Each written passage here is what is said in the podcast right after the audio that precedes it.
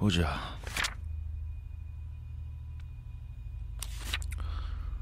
그래, 말씀해 보세요. 아, 네. 저, 그러니까 제가 사고를 좀 치는 바람에 도움이 필요합니다.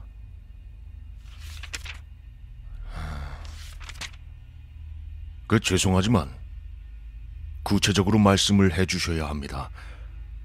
저희는 심사가 꽤나 까다로운 편이라서요. 대충 뭉개면서 넘어가려 했지만 앞에 있는 남자는 단호한 태도였다. 난 크게 한숨을 쉬곤 천천히 이야기를 시작했다.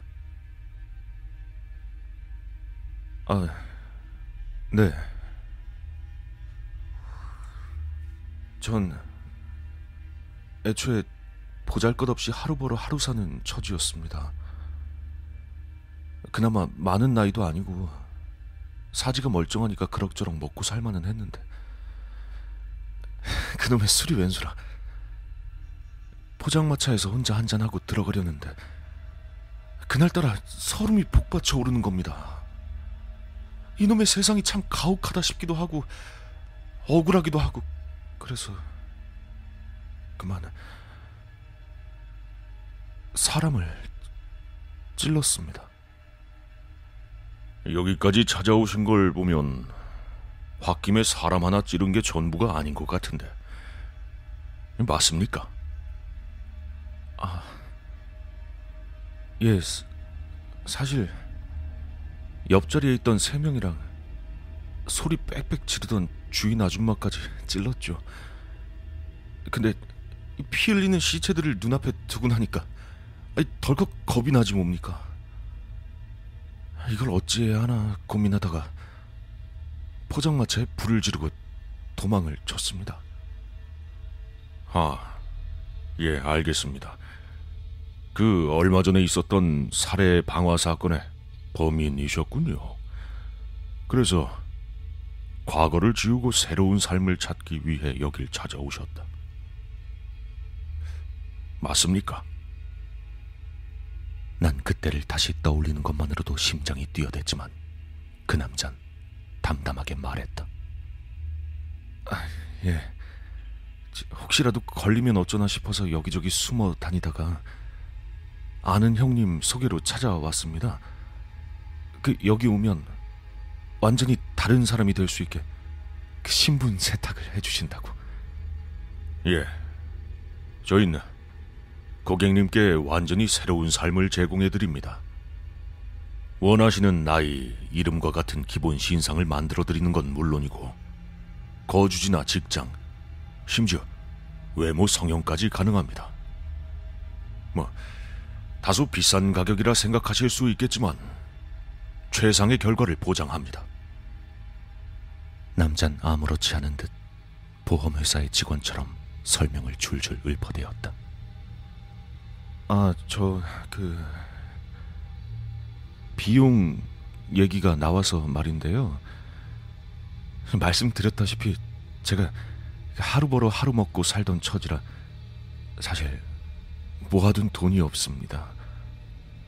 제가 듣기론 돈이 없어도 뭔가 방법이 있다고 하던데. 내 말에 남자의 표정이 미묘하게 바뀌었다. 아, 교화 프로그램 말씀이시군요. 미소를 띄운 얼굴에 약간의 비웃음이 감돌았고 그의 말투 또한 미약하게나마 변했다. 조금은 불안한 마음이 들었지만 지금의 나로선 방법이 없었기에 조심스레 고개를 끄덕였다. 그러자 남잔 금세 원래 표정을 찾고는 다시 안내를 시작했다. 저희 대표님께서는 어린 시절부터 법의 테두리를 벗어난 어두운 곳에 몸을 담고 계셨습니다.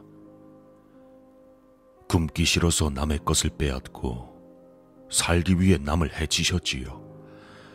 결국 누구보다 높은 곳에 오르셨지만 문득 이 죄로 얼룩진 자신의 인생에 회의감을 느끼셨습니다. 그래서 모든 죄를 속죄하고 양지로 나가서 많은 이들을 돕기로 하셨지요. 그렇게 만들어진 곳이 바로 여기입니다. 누구든 죄를 뉘우치고 새로운 시작을 할 수 있도록 말이지요. 자, 새 사람이 되기 위한 방법은 두 가지입니다. 첫 번째가 바로 돈. 속물이라고 생각하실 수도 있겠지만 선행과 봉사를 위해선 막대한 돈이 필요합니다. 그 돈은 마땅히 죄 지은 자들이 지불해야겠지요. 그러니 저희는 죄 지은 자를 벌하는 대신에 그들에게 돈을 받습니다. 이게 대표님이 생각하신 가장 현실적인 정화 방식이지요. 그리고 두 번째가 바로 진정한 교화입니다.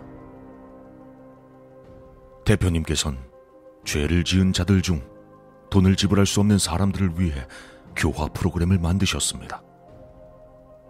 완벽하게 교화가 된다고만 하면 대가를 칠 필요가 없다고 생각하신 거지요.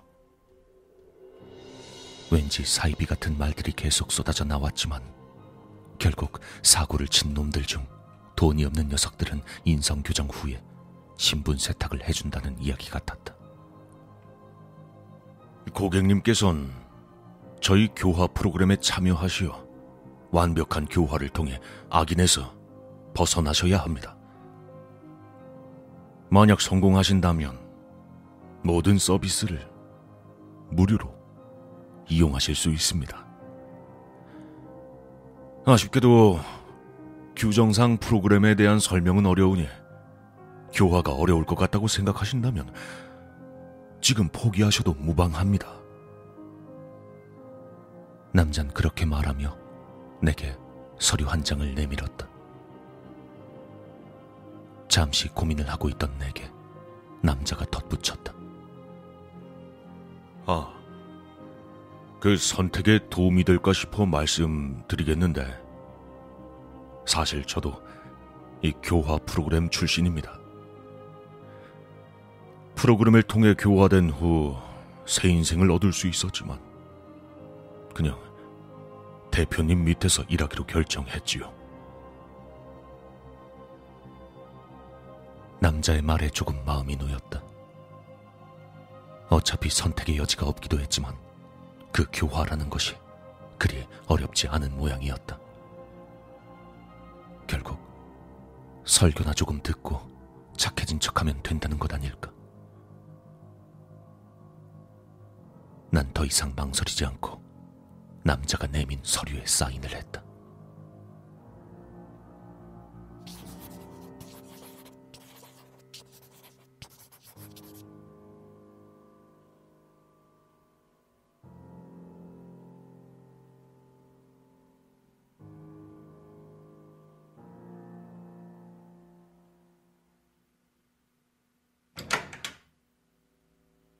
교화방에 잘 오셨습니다. 앞으로 모든 숙식은 이곳에서 이루어질 거고 심사를 통해 교화 여부를 결정합니다. 교화가 될 때까진 여기 계시면서 자기 반성의 시간을 가지셔야 합니다. 날 안내한 것은 처음 봤던 그 남자였다. 다른 부서로 인계되는 게 아니라 배정된 담당자가 전문가의 도움을 받아 전체 과정을 통솔하는 식인 듯했다. 그가 내어주는 옷으로 갈아입고 그가 열어주는 문으로 들어가 안을 둘러보았다. 보기엔 감옥과 크게 달라 보이지 않았다. 제법 넓었지만 시멘트 벽과 시멘트 바닥뿐 창문이라곤 하나 없었고 작은 전구 하나만이 음산하게 방안을 비추고 있었다.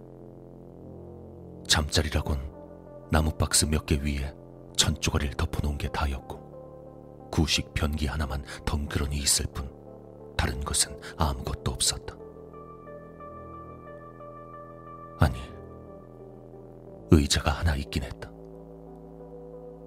불편해 보이는 나무 의자가 부자연스러울 정도로 방의 정중앙에 자리잡고 있었다. 고문실과도 크게 다름없는 그 꼴을 보니 덜컥 겁이 나기 시작했다. 혹시 그 교화라는 게 삼청교육대처럼 무지막지한 건 아닐까?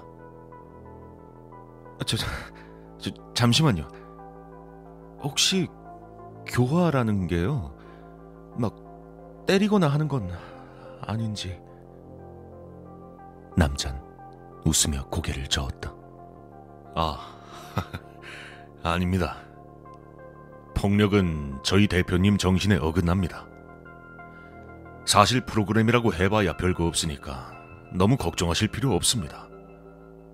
그저 가만히 앉아서 죄를 뉘우치고 반성을 하는 게 전부니까요. 그제야 조금 안심이 되었다. 아, 물론 그다지 자유롭진 않을 겁니다. 당분간은 이 방 안에서만 생활하셔야 합니다. 식사는 하루에 세 번, 정해진 시간에 문 아래쪽으로 공급될 겁니다. 그리고 물 역시 식사와 함께 정해진 양만 공급되니 식수와 씻을 물을 잘 분배해서 사용하십시오. 모든 시간은 자유롭게 쓰셔도 좋지만 교화를 위해 의자에 앉아 반성의 시간을 가지는 걸 권합니다. 심사는 언제든 열릴 수 있겠지만 조건 충족이 되지 않으면 심사 자체가 이루어지지 않으니 그 점 유의하십시오. 그리고 심사 전까진 그 어떤 교류도 없을 겁니다. 모든 과정들은 방에 달려있는 씨씨티비로 지켜보겠습니다. 그럼.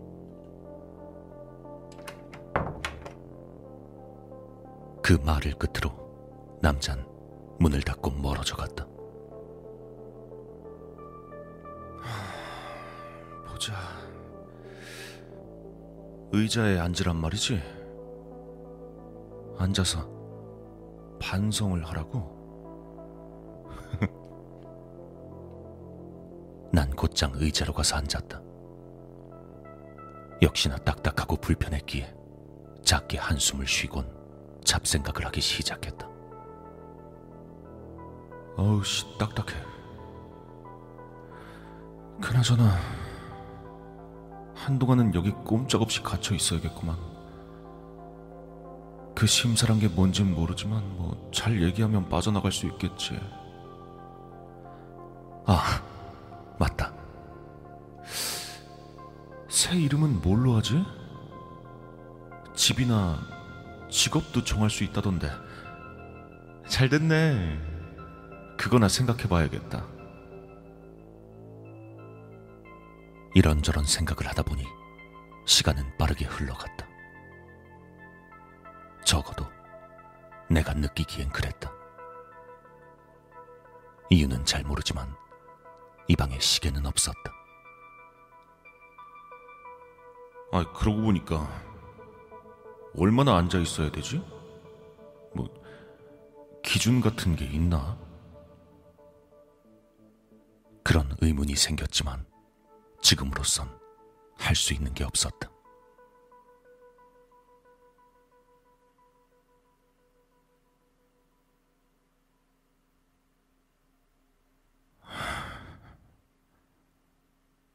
대체 뭐야? 오랜 시간이 지났다고 생각했는데 아직 달라진 건 아무것도 없었다. 적어도 네 시간은 넘은 것 같은데 아무런 소리도 들리지 않고 별다른 변화도 없다. 오늘은 그만 되었다던가 뭘 어떻게 하라든가 하는 이야기도 없었다. 그저 식사랍시고 맛없는 죽 한 그릇이 나왔을 뿐이었다. 몇 술 먹는 둥 마는 둥 하고 그릇을 밀쳐버린 뒤 침대에 가서 누웠다. 오늘은 충분한 것 같으니 일찍 잠이나 자버릴 생각이었다. 방 안은 춥고 침대는 불편했지만 몇 시간을 지루하게 앉아있던 탓인지 금세 잠에 빠져들 수 있었다. 사일 식사가 나오는 걸 기준으로 세어봤을 때 정확히 사 일째다. 쿰쿰한 냄새가 나는 맛없는 죽을 혀로 싹싹 핥아먹었지만 허기가 가시지 않는다. 지난 사 일 동안 내가 한 일이라곤 멍하니 의자에 앉아있거나 침대에 누워 억지로 잠을 청하는 것뿐이었다. 운동이라도 해보려 했지만 여기서 넣어주는 음식 따윈 금방 배가 꺼졌기에 괜시리 기운 낭비를 할 순 없었다. 그렇다 보니 내가 할 수 있는 일이라곤 반성하는 척하며 의자에 멍청하게 앉아있는 것이 전부였다. 하지만 그것도 이젠 질력머리가 나고 있었다. 미친 새끼들이 진짜 뭘 어떻게 하라는 거야. 속으론 욕지거리를 내뱉었지만 최대한 반성하는 것 같은 표정을 유지하는 걸 잊지 않았다. 녀석들은 씨씨티비로 내 모습을 전부 보고 있을 테니까.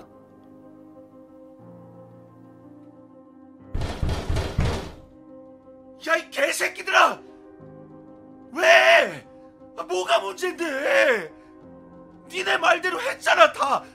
반성하고 있는데 왜? 야! 그렇게 팔 일이 지났다. 아직까지도 심사는 이루어지지 않았다. 혹시 내가 뭔가를 잘못한 것일까? 그렇다 해도 어떤 말도 없이 사람을 이리 방치해둔다니 열불이 뻗쳐왔다. 안 그래도 인내심이 바닥을 기고 있는 상황이었기에 이렇게 소리를 지르며 항의를 한 것이다. 하지만 아무런 반응도 없었다. 아니 뭐 어떻게 하라고! 말이나 해주던가! 아무것도 없이 사람을 생으로 가둬두고 있어! 야, 이 개새끼들아! 한참을 그렇게 난리를 피워봐도 소용이 없었기에 그 자리에 주저앉았다. 뭔진 몰라도 그 심사란 걸 하기 위해선 뭔가가 필요한 것 같았다. 난 생각을 정리하고 다른 방식을 시도해보기로 했다. 더럽고 짜증나지만 내 새로운 인생을 위해서 참아야 했다. 죄송합니다. 잘못했습니다. 이제 새 사람이 되겠습니다. 반성합니다. 죄송합니다. 잘못했습니다. 이제 새 사람이 될게요. 반성합니다.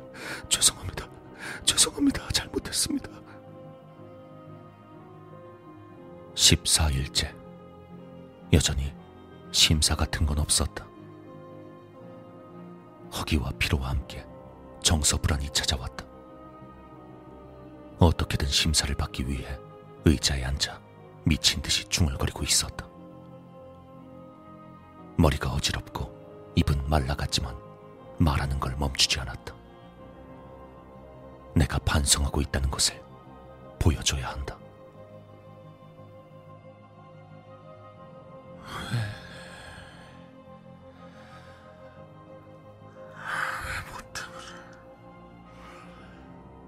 대체 왜 그러는데?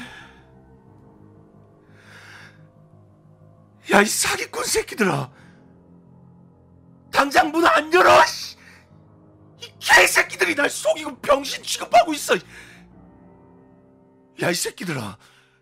니들 다 죽을 줄 알아! 내가 다 죽여버릴 거야, 이 개새끼들아!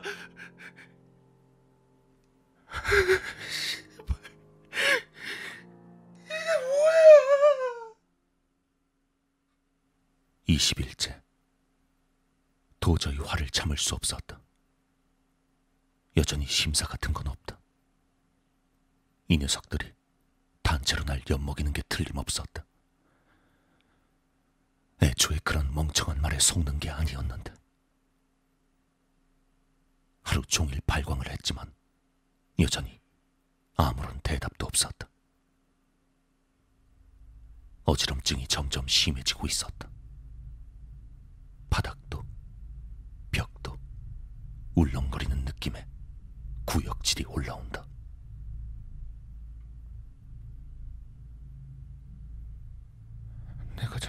잘못했어요. 잘못했어요. 다 없던 일로 할 테니까 그냥 보내줘요. 자수, 그래, 자수. 자수할 테니까 그냥 내보내줘요. 감옥 간다고요, 그냥. 경찰서 갈 테니까 문 열어줘요. 내 말 안 들려요. 문 좀 열라고, 이 개새끼들아.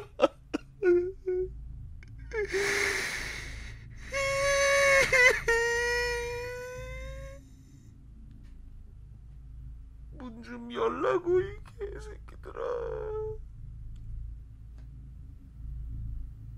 삼십오일, 아니 어쩌면 삼십사일이나 삼십육일. 이제 세는 것도 포기했다. 아무리 생각해도 경찰에 잡히건 감옥에 가건 여기보단 나을 것 같았다. 이곳에선 할 수 있는 게 아무것도 없다. 지루함과 권태가 도를 넘어서자 정신적으로 점점 무너지는 것이 느껴졌다. 의자에 앉아있자면 벽과 바닥이 움직이며 점점 좁혀 들어온다. 숨이 막힐 듯한 답답함을 느끼며 발작한 것이 벌써 몇 번인지도 알 수 없었다. 밥이 나오면 허겁지겁 먹고 멍하니 앉아있다가 발작이 오면 그대로 바닥에 쓰러져 잠이 든다. 그리곤 악몽을 꾸다가 소리를 지르며 일어나는 생활의 반복. 표현하지 못할 정도의 공포심이 내 정신을 올가매고 있었다.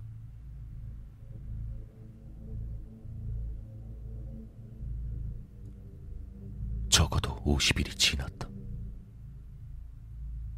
내 몸으로 벌레들이 기어다니기 시작했다. 바닥과 벽에 가득 찬 벌레들이 내 몸에 달라붙어서 내 살을 파고들고 있었다. 고통과 간지럼 때문에 손톱이 빠져나가도록 긁어봤지만 벌레들은 아랑곳하지 않고 내 몸으로 달라붙고 있었다. 죽어. 내가 죽인 사람들의 목소리일까? 쓰레기 같은 새끼. 언젠가부터 내 머릿속에서 목소리가 들려왔다.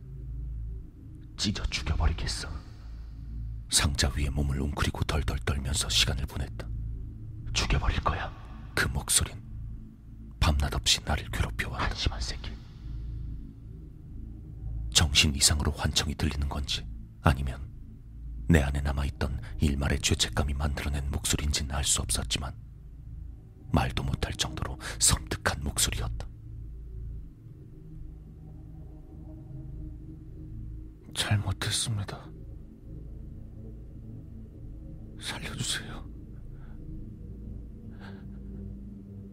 제발 살려주세요. 잘못했습니다. 세 달, 어쩌면 백일이 넘었을지도 모른다. 벽에 머리를 계속 찧어대는 바람에 이마에선 피가 뿜어져 나왔지만 고통 따윈 느낄 수 없었다. 차라리 고통 때문에 내 주변을 맴도는 소리를 듣지 못한다면 얼마나 좋을까? 죽여버릴 거야. 찢어 죽여버리겠어. 쓰레기 같은 새끼. 새끼. 내 몸에 달라붙는 벌레들이 사라진다면 얼마나 좋을까? 천장에서 뻗어나오는 손들도, 늪처럼 날 빨아들이는 바닥도 전부 사라진다면 얼마나 좋을까? 여기서 나가서 맑은 하늘을 볼 수 있다면 얼마나 좋을까? 난 벽에 머리를 박은 채 미끄러지듯 주저앉았다. 여기서 나가고 싶었다.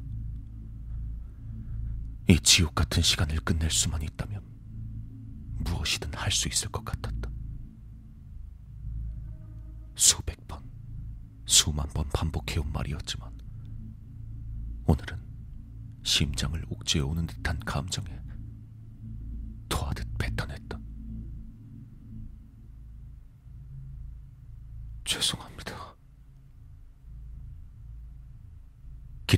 미친 나는 눈물을 흘리며 그렇게 읊조리곤 바닥에 엎드렸다.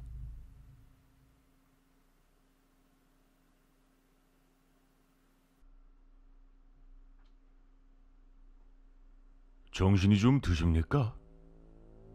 이거 정말 오랜만에 뵙습니다. 저 기억하시겠죠? 정확히 백삼 일 만에 심사를 가지게 되셨군요. 축하드립니다. 정신을 차려보니 오래전 기억에 남아있던 그 남자가 눈앞에 서 있었다. 분노를 느꼈지만 어이없게도 내 눈에선 눈물이 흘러내렸다. 진짜 사람의 목소리를 듣는 것도 오랜만이었고 이제 기회를 얻었다는 생각 때문에 감정이 북받쳤다. 예, 이해합니다. 다른 고객님들도 보통 비슷한 반응들을 보이시죠. 모르긴 해도 저 역시 그랬을 겁니다. 자, 하고 싶은 말이 많으시겠지만 시간 관계상 좀 빠르게 진행하도록 하겠습니다. 기다려오셨던 대망의 첫 심사 시간입니다. 딱 한 가지 질문만 드리겠습니다. 정신이 없는 와중에도 긴장한 채 남자의 말에 귀를 기울였다. 당신은 악인입니까? 뜬금없는 말이었지만 난 그대로 바닥에 엎어지며 남자의 손을 붙잡았다. 아니요, 아니요, 아니요, 아니요, 아니요, 아닙니다, 아닙니다. 전... 저 착해졌어요. 선한 사람이 됐다고요. 앞으로는 진짜 착하게 살겠습니다. 예, 옛날 일 다 잊고 평생을 착하게 살겠습니다. 제발.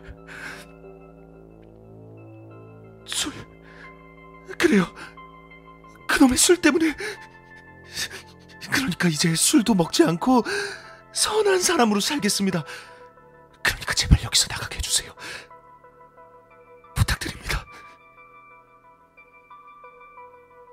남잔 웃으며 대답했다. 결정은 제가 내리는 게 아닙니다. 심사는 저희에게 돈을 주는 분들이 직접 하시지요. 아, 그 사람들이 누구냐면 고객님께 피해를 봤던 피해자분들이십니다. 고객님 같은 경우엔 포장마차에서 돌아가신 세 사람의 유족들이겠지요. 아주 간단한 원리입니다. 당신을 가둬두고 정신적인 고통을 주는 대가로 그들은 저희에게 돈을 냅니다. 그분들 중에 용서할 생각이 드신 분이 생기면 저희들이 심사를 열고 그분들을 초대하지요. 그리고 고객님의 마지막 대답을 직접 눈으로 봤던 그분들이 계속 진행을 할지 용서를 하게 될지 결정해 주십니다. 자, 일어나 보세요. 저기, 저쪽에 보이시죠? 저 너머에 당신의 운명을 결정할 심사위원분들이 계십니다. 그들이 만장일치로 당신을 용서한다면 그날로 당신은 교화되었다고 보고 새로운 삶을 가질 수 있습니다. 뭐 하지만 용서하지 않는다면 계속 저희에게 돈을 지불하며 당신을 가둬두게 되겠지요. 그들의 기분이 풀려서 당신을 용서할 때까지. 남잔 벽에 붙은 커다란 거울 너머를 가리켜 보였다. 자, 이제 곧 답변이 오겠네요. 과연 당신의 대답을 듣고 저분들이 용서할 마음이 생겼을까요? 곧 거울 위에 달려있던 램프가 빨간 빛을 뿜어내었다. 참 직관적이지요. 파란색이면 성공, 빨간색이면 실패입니다. 예, 이거 아쉽게도 실패를 하셨네요. 아무래도 다음 심사를 기다리셔야겠습니다. 예? 아니 그게 무슨... 저희끼리 얘기지만 고객님 대답이 마음에 안 드셨는지도 모르겠습니다. 뭐 절실했던 건 좋은데 희생자들에 대한 사죄라든가 반성 같은 게 보이지 않았거든요. 아마 제가 유가족이었다면 화가 났겠죠. 그런 사고를 쳐놓고 앞으로 잘하겠다는 말만 늘어놓았으니 뭐 애초에 용서할 생각이 없는 분이 한 분이라도 계셨다면 소용없지만요. 아, 추가로 이왕이면 최대한 고통스러운 모습을 보여주시는 게 좋을 겁니다. 당신의 모습은 제가 아니라 씨씨티비를 통해 그분들이 보고 있었으니까요. 물론 쉽지 않을 겁니다. 실제로 살아서 교화방을 나온 분은 손에 꼽거든요. 나왔어도 대부분 얼마 안가 자살을 했습니다. 뭐 경험해서 아시겠지만 이 교화방이란 게 제정신을 유지하기가 힘들거든요. 아, 저요? 사실 전 상당히 특이한 케이스였습니다. 제가 죽였던 건 여동생이었거든요. 저희 부모님은 한 달 만에 저를 용서했습니다. 당신은 얼마나 걸릴지 모르겠지만 모쪼록 행운을 빕니다. 힘내셔야지요. 당신의 새로운 인생을 위해서 말입니다.